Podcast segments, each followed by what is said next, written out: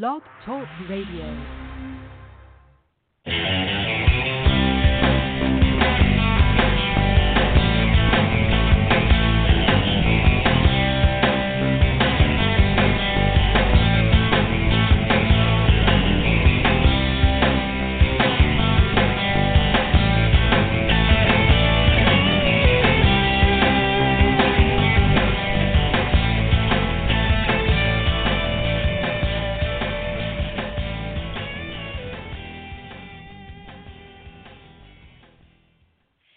Well, hey, hey, good evening and welcome everyone to Madame Perry Salon, the podcast that loves you, the podcast where the most fascinating people meet. And I am your host, your groove mistress, your spiritual advisor, Madame Perry. But you can call me Jen or Jennifer or J Mod. I am just happy to be here. And I'm happy, and I know I've been saying this a lot lately, but I have to say it because it's true, is that I just want to thank everyone who's been listening, who's been subscribing. Now, if you're listening live on Blog Talk Radio tonight and you haven't subscribed, but if you're listening live and you're looking at the screen on computer or your phone or whatever, um, you can see up there there's a pink rectangle and the white letters on it say follow. And if you feel so inclined, please click that follow button and follow the podcast. That way you'll know what's going on, what's happening. Um, or you can go to, uh, or whatever platform you listen to podcasts on, whether it's Podbean, Stitcher, Apple iTunes. You can also follow on there as well. And I think some Stitcher and iTunes, you can leave a review of what you think of the show. Um, and, and I hope it's good. If not, then I need to know about it. But yeah, you can just leave a review, and that's nice too. But people have been downloading it and sharing it, and that helps the show grow and helps me to continue to get great guests like I've been having lately, like I've got coming up, and of course, like I have tonight. Um, another thing too is um, let's see, what was I talking about? Um, podcast follow. Oh, if you also want, you can go over to uh, Facebook. I have a page for Madame Perry Salon on Facebook, and you can go there and subscribe or like. I think it's liking it, and that way you'll see on the events page who's coming, when, or what they're about. And also on Twitter too, and Instagram. There's something for Madame Perry or Madame Perry Salon because I have been so fortunate to get such great people, and and, I even like it when I get emails and messages going, "Where do you get these people? You know, how do you get guests like this?" Well, it's because I have listeners like you that make it uh, make it fun and make the guests and make the guests feel welcome. That's what I almost always get whenever I've had somebody on. They always send me a message afterwards saying, "Well, that was fun, and I like your listeners," and they have um, they have considerate and intelligent comments and questions, and they're fun and enjoyable. So it's because of you. Now, oh, and uh, specials coming up. You know, don't forget, don't forget. Uh, there's a lot of people who have been on here who have things that they give away or give discounts on. Um, I was talking a few weeks ago with um, Mike Campese, guitarist for Trans Siberian Orchestra, and uh, we mentioned the film The Wrecking Crew. And if you want to go to the website, I think if you still mention Madame Perry Salon, they'll give you a discount on the video or the uh, the DVD, uh, uh, excuse me, DVDs or video in whatever format um, you want that they offer. Just because you mentioned Madame Perry Salon, also David Fishof. If you go to his rock and roll fantasy camp, and um, I don't know who. I think last year at this time it was Judas Priest. Uh, sometimes he has Roger Daltrey um, is on there a lot with him. And if you go there though and you sign up for Rock and Roll Fantasy Camp, and once you and if you mention Madame Perry Salon, that's where you heard it. Then after you pay, once you get there to the fantasy camp, David will give you a guitar worth seven hundred dollars just because you mentioned Madame Perry Salon when you signed up for it. And also, Franny Goldie, uh, she's still giving a a discount on those pants, those fabulous magic pants. I she sent me mine in the mail. They're great. So just mention M. Just put in there. She said type in MPS from Madame Perry Salon. You get a discount there and all kinds of all kinds of good stuff. Um, because I was saying, uh, so many interesting guests, and I find um, so many authors now have their own different styles and different ways of uh, launching or introducing their books to the world, and it's really cool. And one thing I've seen is still kind of new to me, and I'm a publicist, but this is still fairly new, is the online launches, and they might last a few hours or a day or something. But these are quite fascinating things, and they um, involve other people in there with another author or someone, and sometimes there are giveaways, there's information, it's interactive, and which I love. And tonight's guest did the same thing. Now, though she was born in Oklahoma, raised in Texas, she's in Arizona now. So some of you, if you're in Arizona, you may know her, and maybe you know her from other um, from other common interests, and we'll be bringing that up later too. But I am so thrilled to have her here because um, I've just gotten to know her a few months ago. I'm incredibly impressed with the concept for her book, and also how that uh, ties in with one of her personal interests but she's uh, her new book is called "It Happened in the Cove." It's the first of a trilogy. Uh, this is the first book um, in the trilogy. It's kind of a she calls it sort of a genre mashup: sci-fi, urban fantasy, romance for young adults, new adults, and you know. I'm seeing a lot of people do blending uh, more genres like that, which is when it's well done, like this one is. It's just like the having a gift. So let me go ahead and introduce this author, A.L. Walker. Come on in, Andrea. Thank you. I'm glad to be here. Welcome to Madame Perry Salon. Well, you, of course, you've been here before. You've been here as a, as a, um, on here with me as a co-host once, and uh, and called in and talked to different guests. But this is the time that I finally get to feature you. So it's like welcome and welcome back. Definitely very glad to be here. well, the first thing I want to say is congratulations because um, I, you know, I write creative nonfiction, but I can't. I have such great admiration for people who write fiction and who write it well, uh, as you do. And so, um, congratulations on the first book of the trilogy. Uh, it happened. What happened in the cove? I don't know why I keep saying it happened. What happened in the cove? Uh, I'm so sorry. I do this a lot, and I apologize. Like when Sasquatch Detective, the comic book writer was on, I kept calling it the Sasquatch Detective. No, it was Sasquatch. But anyway, what happened in the Cove? Um, I understand that from what I've seen, and I'm not. Don't worry, I'm not going to be. I'm not going to be giving out. Um, I'm not going to spoil anything. Uh, what happened in the Cove revolves around a suicidal Earth girl who meets an alien who has escaped from less than ideal circumstances, which is also what she was sort of in. So, um, this is really your first novel? Yes, it definitely is. Um, I've kind of been writing in my head for years, but yeah, this is my actually first in print published novel. Well, that's fantastic. And I hear a lot of that. People say they've been writing in their head, or they've been thinking of stories, or creating, and or maybe uh, making up to tell their kids, you know, as they go along. And so, how what what influenced you to go ahead and get it down, get it on paper, get it published to share to the world? Well, part of it was just that I was getting a little older and I felt like I hadn't accomplished the things I wanted to accomplish for myself.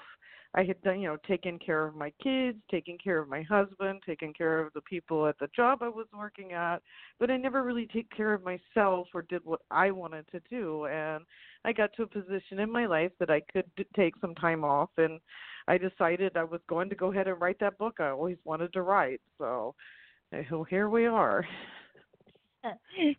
yeah, yeah, I hear a lot of that from other women. Um for women. I, probably some men too. I think have that feeling, but it's uh, um, yeah, we get this kind of okay. It's clock's not going backwards. Let's get this done. You know, this stuff that we want to get done. Um, I'm going to read the summary of um, what happened in the cove. Do you, do you mind if I read it, or did you? Yeah, go right ahead. Okay, thank you. All right. Uh, okay, so what happened in the cove. And and by the way, folks, if you when you see the cover, this is what's so cool, and it has a it, and of course it has to do with the story. It's based on the story, but the images on the cover are supposed to be like an old abandoned um, like a carnival or a circus or amusement park. Right? That's right. Right. And it's alongside of a, a, a canal of some sort.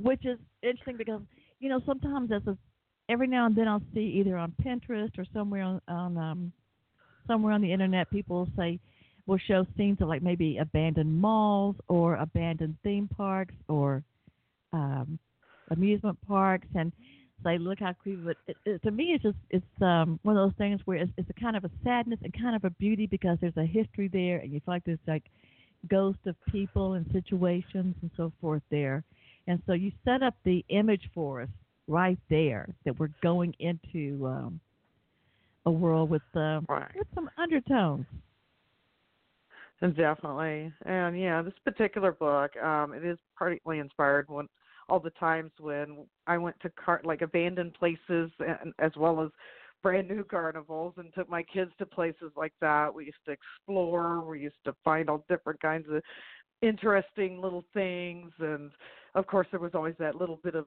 who is there a ghost here so and i tried to to pass some of that into this book as well so All right, well, let's see. I'm saying so. The the summary is: although Bria had escaped from her abusive past, life in the states was still empty. She thought her horrible life would finally be over by her own hands, thrust into a life he never asked for, losing everything he had once held dear. Frayne, who resembles an exotic bird, must find his own way in a hostile universe he never knew existed after escaping his captors.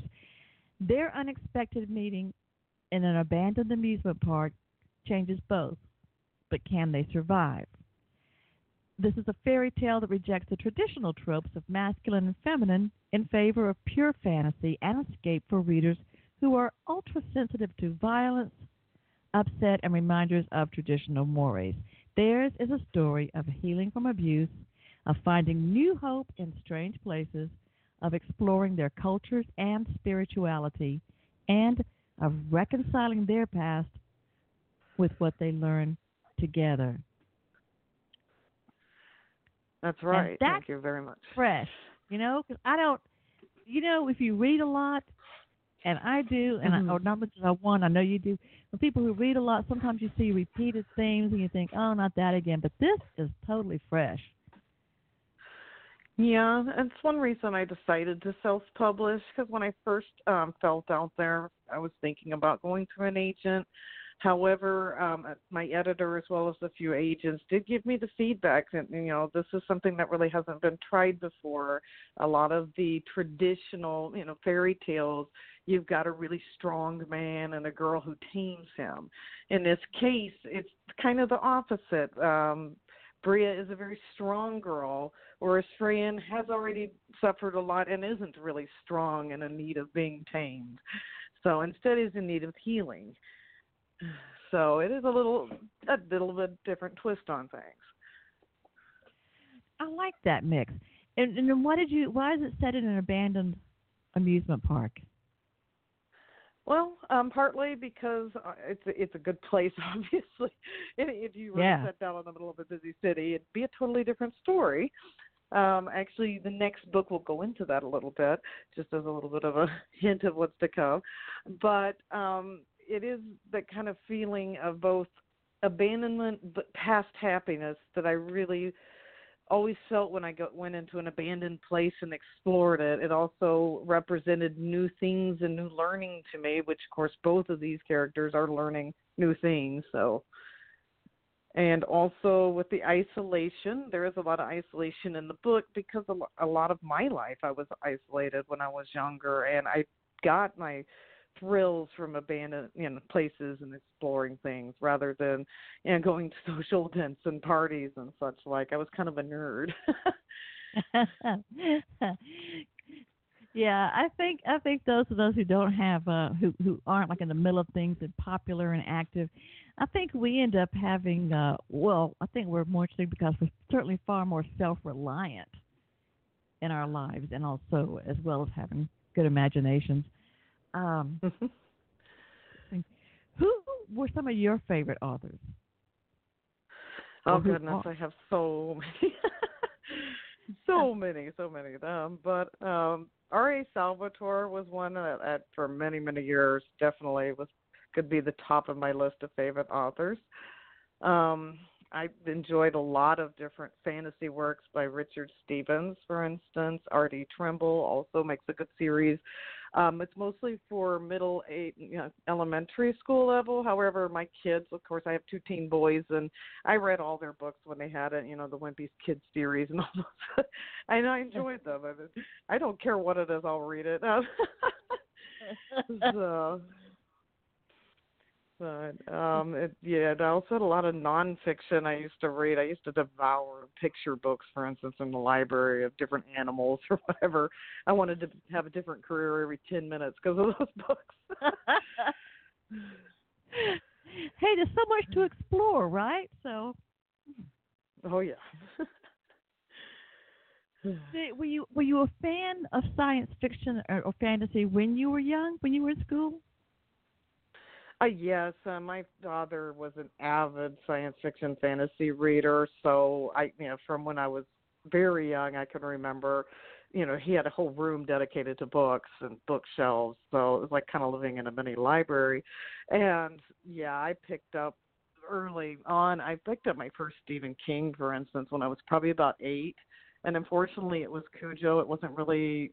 I was eight, and I had already read like so many dog books I was a Jim Kjelgaard fan. I don't know if you know who that is, but he wrote a series of books that Disney later uh, made into one of them into a movie. Um, but it was about Irish setters, and unfortunately, Cujo is not very scientific, and I knew all about rabies and all that because of all my book reading, and I was like, this book is stupid. It does rabid dogs don't act like that. I didn't actually pick up a Stephen King book for a long time. It wasn't. I think Misery was the one I read, and it was actually decent. but yeah, it's pretty funny what a what a kid could, could actually do to one of those books. But yeah, my dad had all the the classics, Isaac Asimov and all those guys. Um Richard Matheson was a big favorite of mine because mostly because he wrote short stories, and you know when I was really young, those were a little better. Couldn't get it, Isaac Asimov was a little too heavy when I was nine. I was like, I don't know what this guy's talking about. so, so um, you know, okay. Well, talking to though back back about the uh, the, the uh, subject of the book and the two main characters. Um, there's Bria, who's an, who's an Earth woman, and uh, and Frayne, who is he's a uh, um, he's he resembles an exotic bird. So I'm guessing he's is he from Earth or whatever. And also, before I get to the to the question mark on the end of that,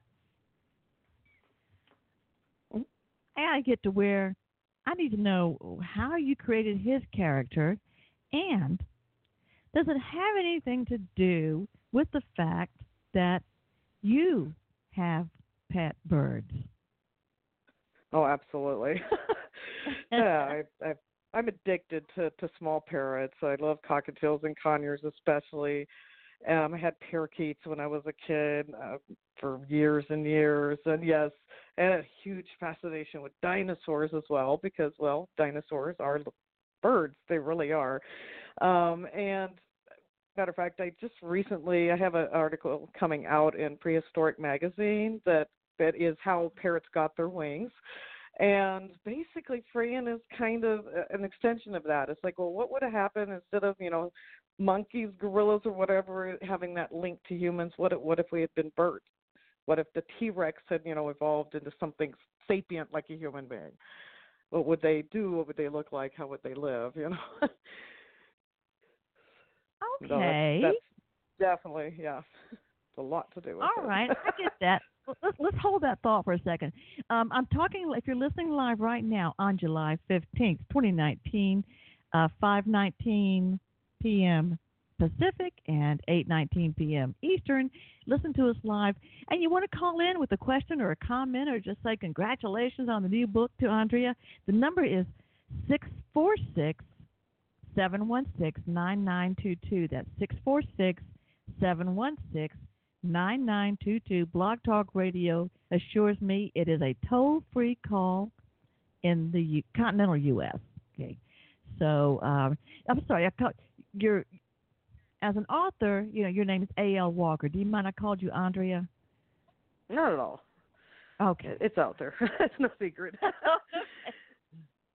all right, all right. The secret's out. So, so, uh, so I'm going to make sure too that you also know that I will be sharing um, links to her social media, Andrea's social media on all of my social media. And when your article uh, comes out in Prehistoric Magazine, I'll be sharing the link to that as well because that is, that has got major cool cred right there. And do you, I got to, I got to believe that your sons are excited about that. Oh yeah, yeah. Actually, my oldest son helped me by pr- proofreading it for me and making sure it was all ready to go. nice. All right. So, um, where was my question there? I was going somewhere with the idea about parrots, uh, birds, and the um, character of Frayne being based on a bird. And you know what? As I often do, if if you know me, and I think you kind of know me, um, I sort of lost my own plot there. Um, where was I going with the idea of the uh, birds? Well, Not you pick it up and take it. Certainly. Birds, dinosaurs, yeah, but, everything. Yeah. Yeah, I definitely am addicted to small parrots. I could probably talk for hours on proper care and all the weird antics they do and everything else. but I'm not sure how fascinating unless you're, you know, really into birds. I could probably get on hand after a while. But, now, what kind of antics? Yeah. How many how many do you have right now? Um, I have four. Um, I have three cockatiels and I have a conure. Um, two of the cockatiels are tame. One of them is not. He's he's kind of he was a rescue and he's very scared, very skittish of people.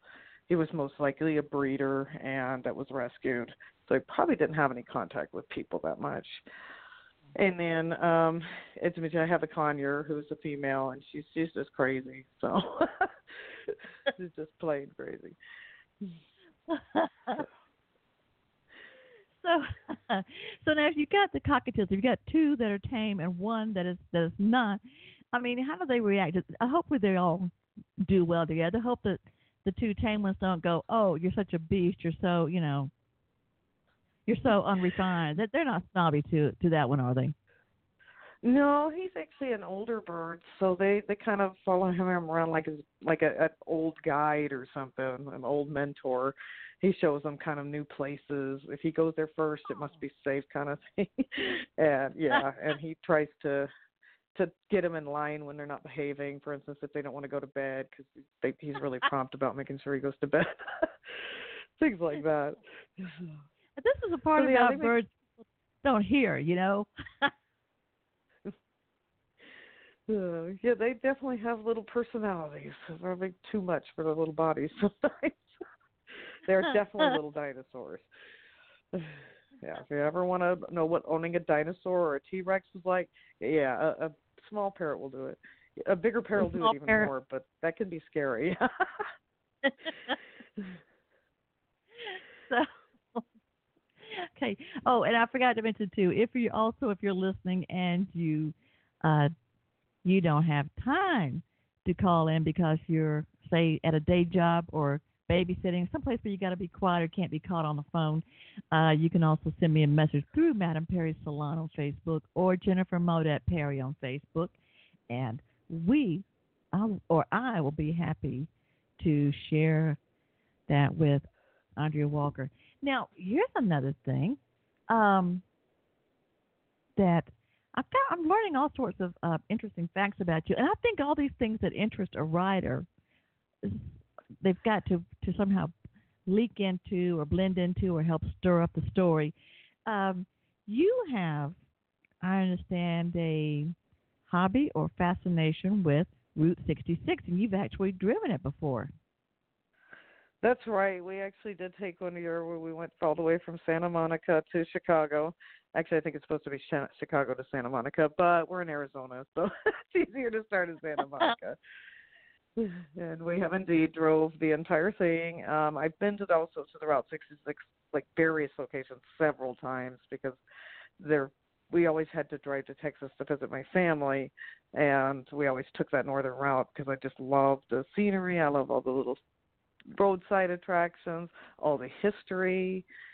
So it's a way, for instance, I can, can reconnect with my father who's deceased uh, because when he was younger, he was actually born in 1932 and lived through the end of the Dust Bowl. And they actually did try to go to California, which was the same route that Route 66 is, and were turned back and everything. They lived in tents along the road. My father got in trouble once, for instance, for digging holes at the bottom of the tent. So him and his brothers. So so it's a way I can reconnect with my dad too, because that is the exact same road that the all the travelers tried to take to get to California, away from the Dust Bowl. So. Uh, oh wow, uh, that's the story. So, as corny as this might sound, so did you sing the song when you were on the ride? Oh yeah, we we pulled up all the Route 66 songs we could find, and we're singing with them. there's actually three or four of them out there. So oh, obviously, St. Louis, Joplin, Missouri. Isn't that how Winona Ryder? I mean, not Winona Ryder. Ryder. Wynonna Judd says she came up with her name, her stage name, because don't forget Winona. Yeah, I think so. I remember that. You know who wrote the song? Uh no, I don't remember. that bad.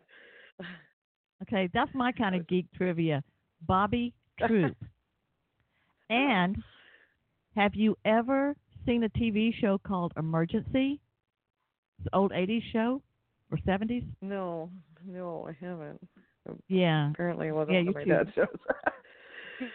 I think it's on MeTV or one of those oldies channels. I think it came on the 70s. Um, Bobby is a TV show called Emergency about some people in a hospital, you know, doctors and also the EMT and fire people. And one of the doctors, Dr. Early, on there, um, is played by Bobby Troup, band leader and songwriter, who wrote Route 66. And uh, and then you'll see Nurse Dixie McCall in there, played by Julie London, who was his wife, and a great jazz singer. And also, she married him after she after she divorced her first husband, Jack Webb of Dragnet. See, I know really geek. I, I got my own geeky trivia. Whether you want to know it or not. That's great, though. That's great. That's how we learn new things. Very trivia. Yeah. So, so I think if we have different areas of trivia that we're good in, that'll make us good for a team somewhere. You know, when we need a trivia team. Exactly. Did now because um, getting back to your book, and of course your book is it's um, available for pre-order right now from your website. That's right. Okay, and so you if can you'll go on give my us, website, yeah. Yeah, give us your website address.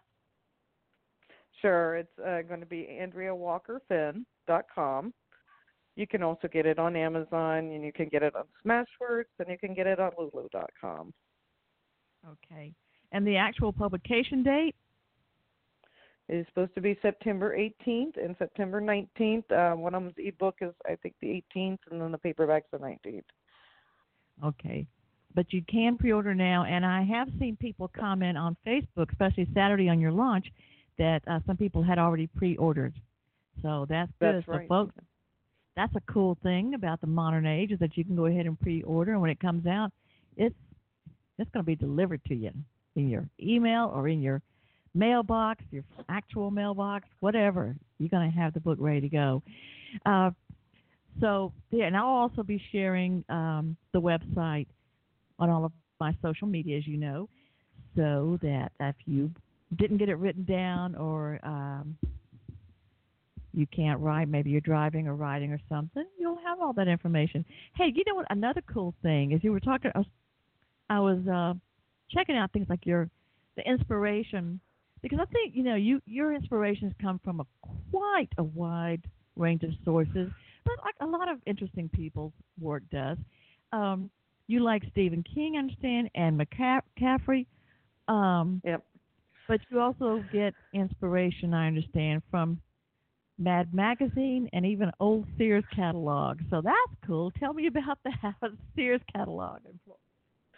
How yeah, like I said earlier, I'll, yeah, I'll read anything that's not stapled to the floor. Um, I read if I'm you know stuck in a room, I'll read a shampoo bottle or the back of a cleaning bottle. but yeah, so uh, my my dad actually had a collection of old Sears catalogs. And those those are absolutely crazy just to read.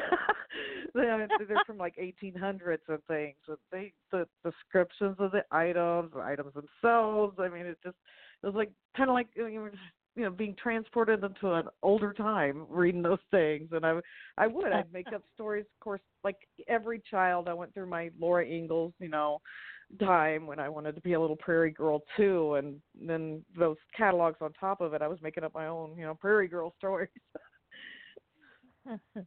well you know i think when i was a kid i think there was a um my parents had. I think it was not the original; it was a replica of like an old Sears catalog. But I remember some of the things they would have in those uh, certain medications would be called. They would say these are for women's complaints. Yeah, yeah. yeah, the wording is very funny in some of them. Women's and some. Of the, yeah, like, eh, they could be anything. and then you get all the other weird ones like hysteria and all that stuff. Like, what? I know. they were wearing their corsets too tight, so they were fainting a lot, and they needed the fainting yeah. salt. yeah, or they know PMS Loosen back the then. corset, you'll be okay.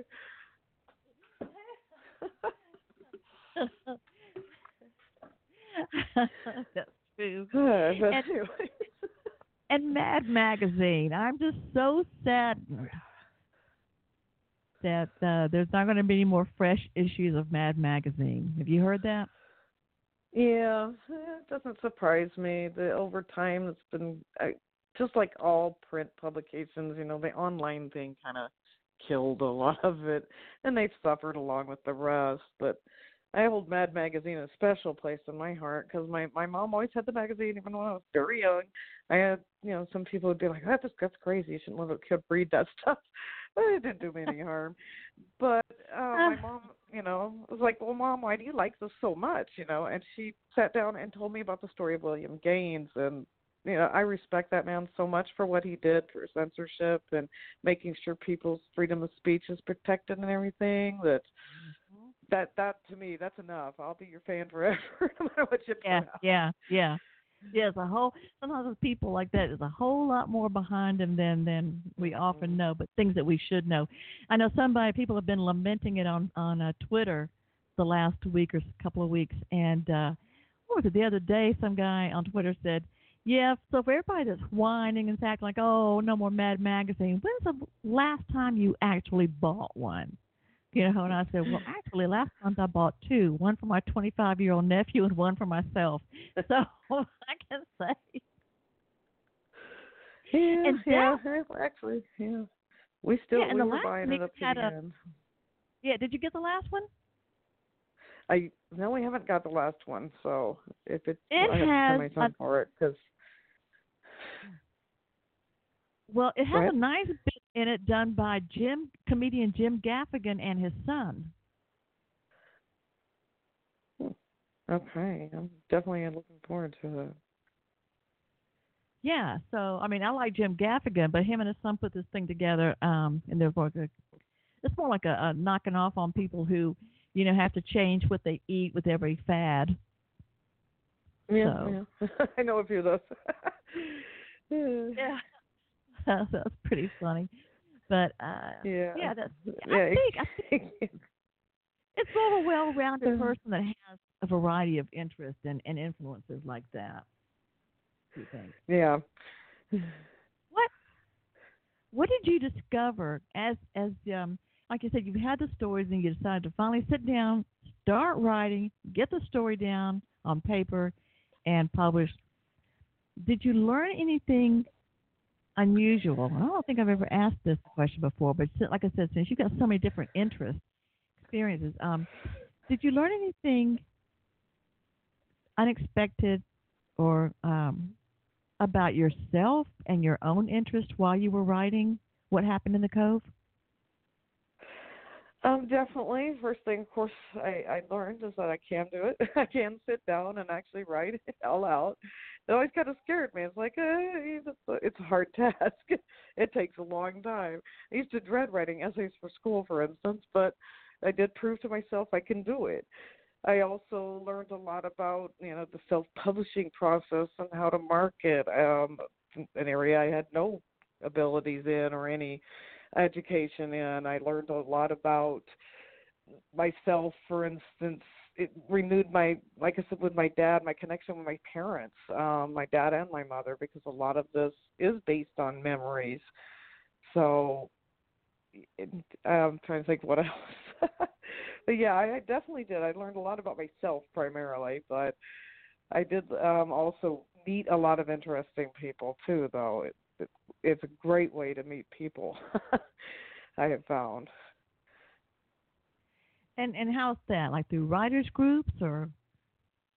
Exactly through writers groups, through publishing and promotion groups, through meeting new people through marketing, meeting I met an editor that way. I've met a lot of agents even though they may not, you know, handle my book or even handle books like mine. I can still learn so much from them.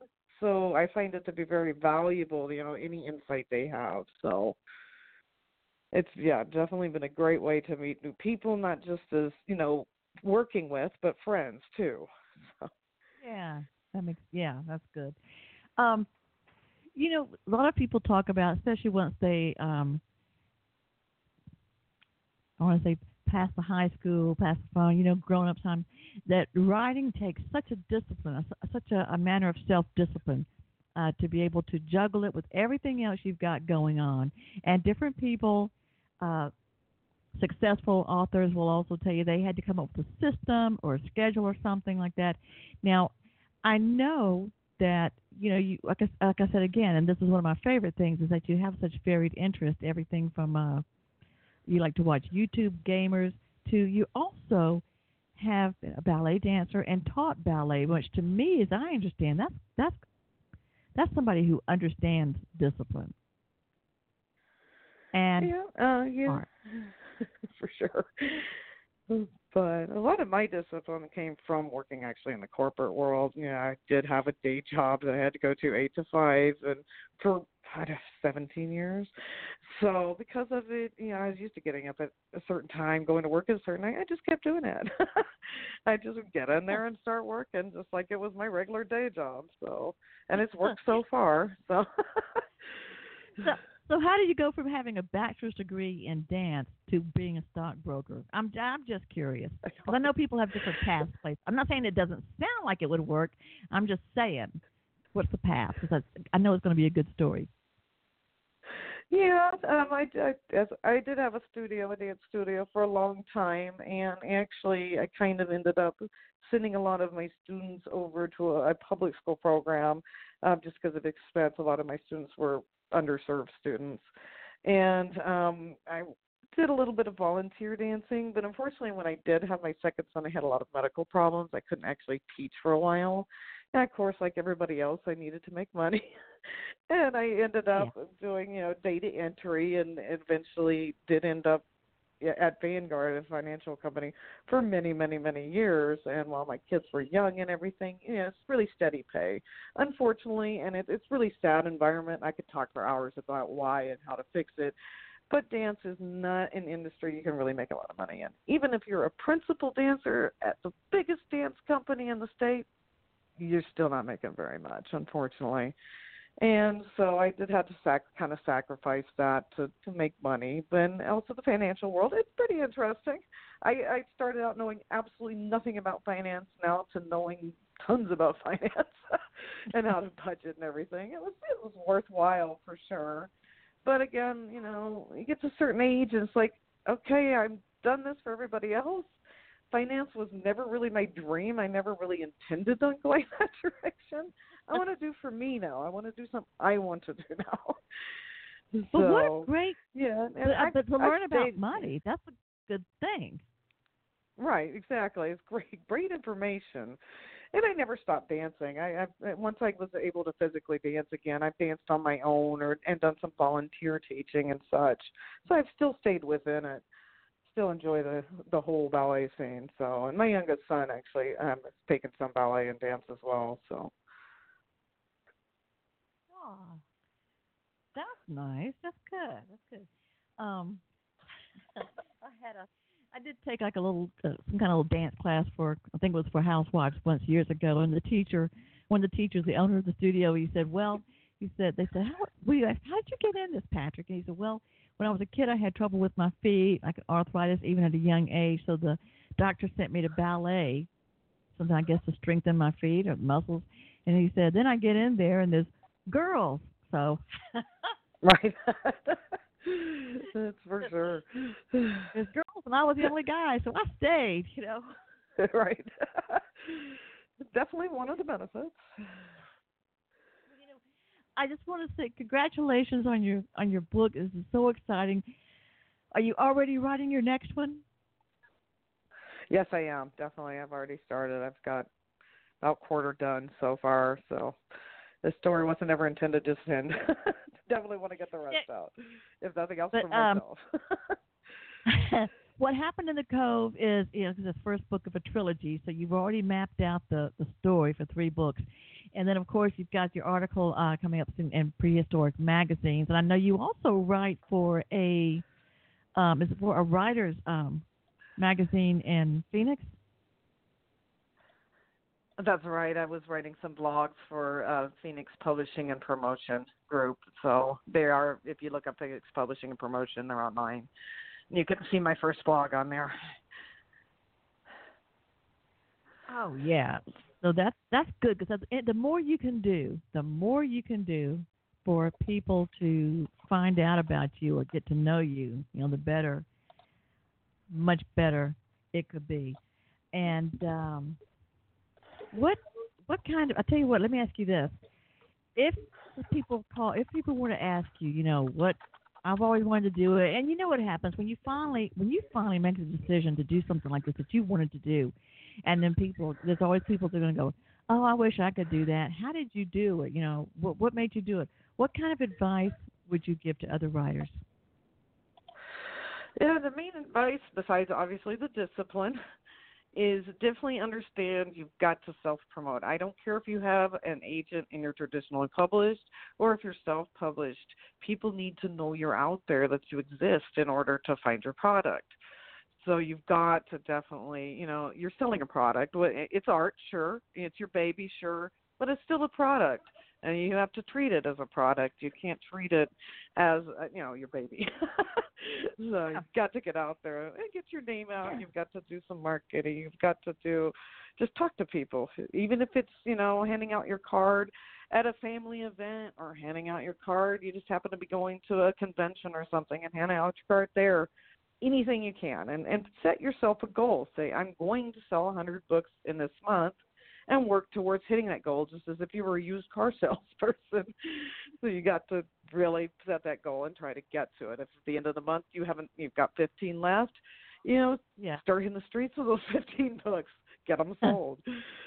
so. Hey, you know, one more thing I want to say is you. Now, I tell I tell people all the time as a publisher, I say, you know, you got to find uh, find ways for certain parts of your book or your music to fit in with something else, so you can do a, a match matchup or something like that to um, let people know what's going on. But you have a very unusual um, way of promoting your books that takes you to some pretty fascinating conventions. And I wanted to ask about that, but I've got a well, well, sorry, I had a caller. I had a caller up here. They dropped off, so I'll I'll ask you the question, and if the caller comes back, we'll we'll bring them in. Um, and it has to do with your sister. Sure. And this is yeah, my sister. Thing. Yeah. Oh yeah, my sister is a cosplayer. She's actually does with a lot of volunteer groups, so you can actually call her a professional cosplayer. Uh, she mostly plays Harley Quinn. She also plays other guys, but that's her main one that she does, and that she goes to hot, like children's hospitals and such as Harley Quinn. Well, she's quite and, popular. Yeah, yes, she is. and because she goes to a lot of conventions, you know, comic book conventions, science fiction conventions, Star Trek conventions, you name it. Um, a lot of the times they have a similar opportunity. They do have vendor tables also at a lot of conventions. If you volunteer, uh, for instance, I've volunteered a couple of times with various groups, and they'll let me put my card at the end of the table, for instance, my little mm-hmm. business card and bookmark. so I like it. And hey, because Andrea, I'm volunteering, okay, we got our, sure, go we ahead. got our caller. I'm sorry. Hello. I'm sorry. I apologize. We've got our caller about back on the Madame Perry Salon. Come on in. Tell us who you are. Hi. Hi. I'm not sure how all the technology works. My name is Maria. Hi, Maria. How are you doing? I'm doing fine. I was just really intrigued by the title because I'm a big mystery buff and it says what happened in the cove and so I wondered um is is there a lot of um is there mystery involved? Is it um mostly sci-fi? Um just kind of letting the author talk a little bit about her book because I missed the beginning, the very beginning of your show. Oh, okay. Andrea, you're on.